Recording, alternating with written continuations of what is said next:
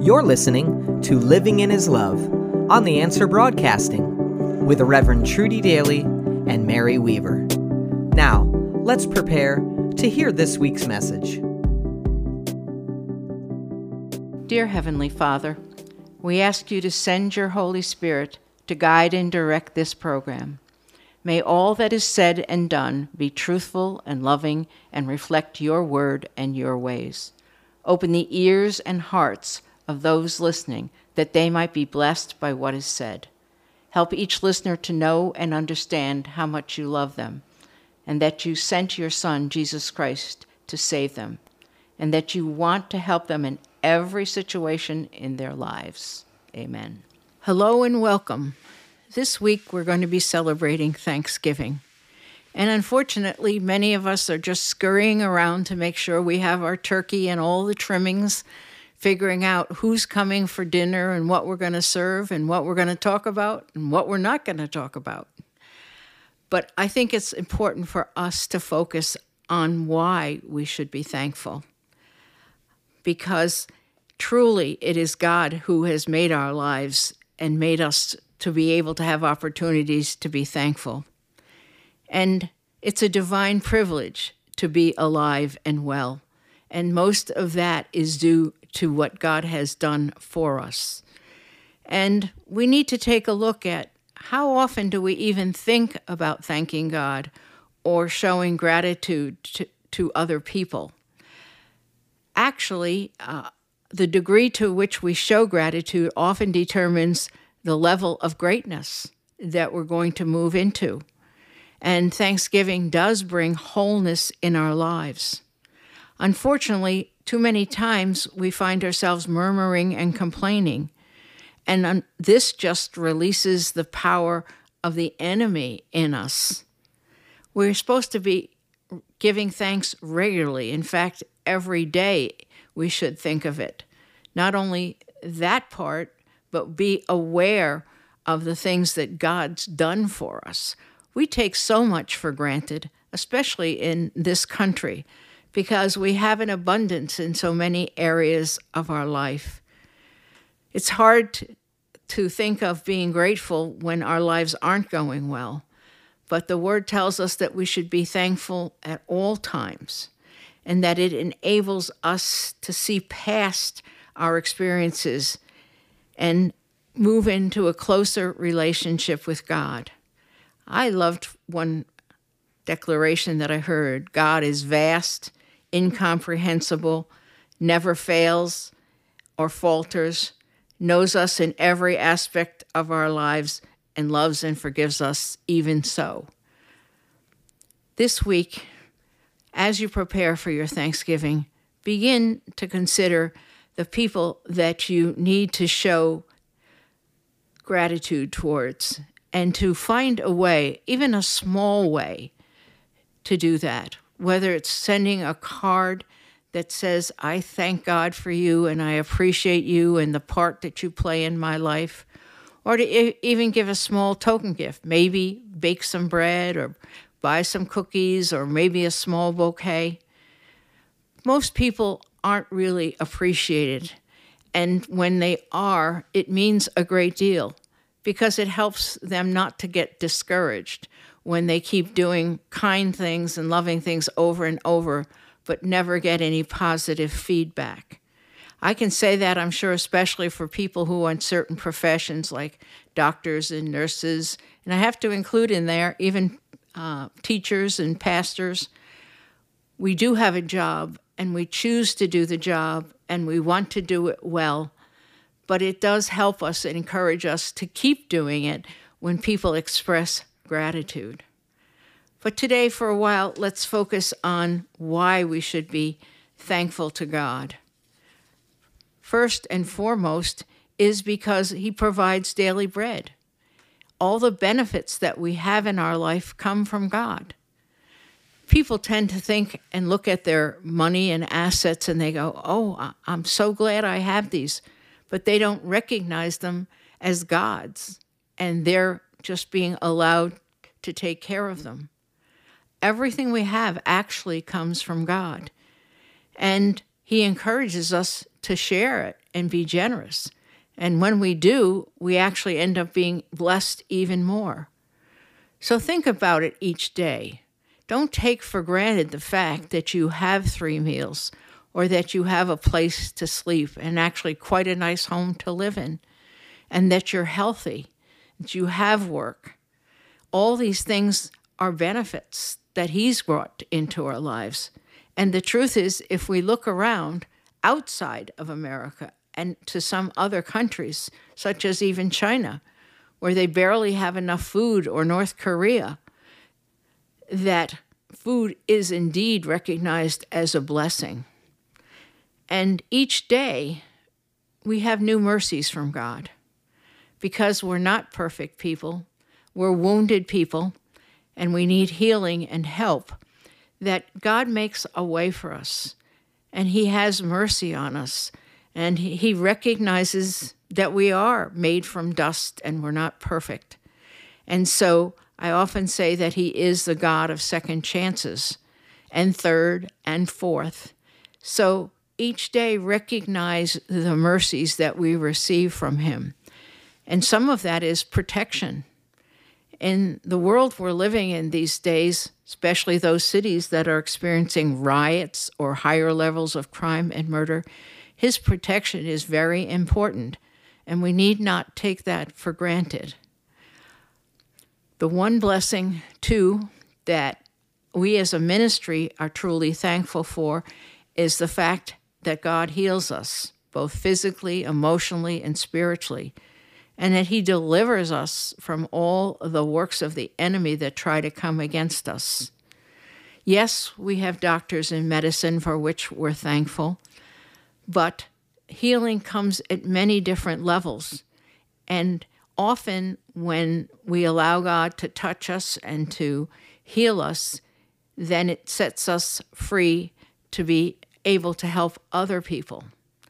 I know recently he had me preach a sermon about his heart and our hearts, and that he truly wants to change our hearts and heal them, places that we've been wounded from past situations.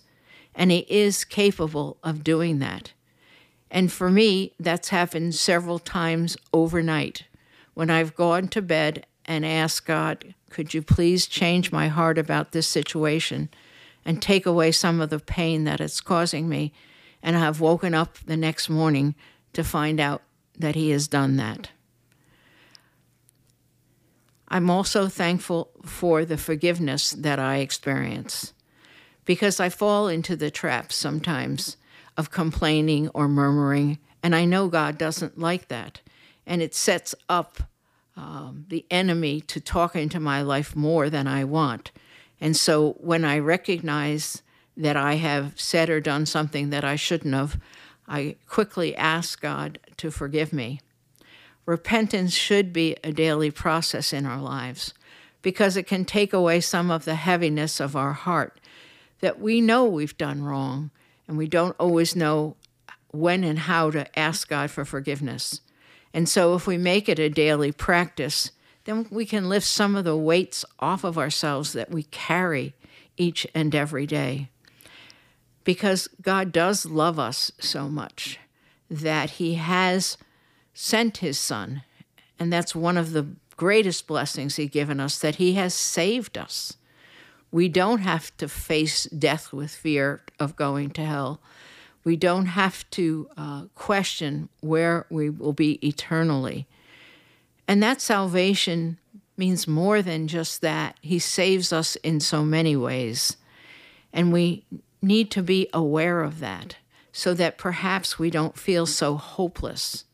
Because without hope, we, we sink into uh, anxiety and depression. And so the fact that we have it because God has loved us enough to save us and forgive us, that we can truly be thankful. And God is a God of restoration. So when things have gone wrong in our life, that He makes a way for it. That I have seen people literally being one step away from being homeless and brought back to high levels of work and actually financial restoration, and then even great prosperity. So, restoration is something that God can do. And often we see and hear stories about people who were addicted and hopeless and feeling that their lives never could get any better. And then God miraculously intervenes in their lives and begins the resurrection process. So take a look at your own life.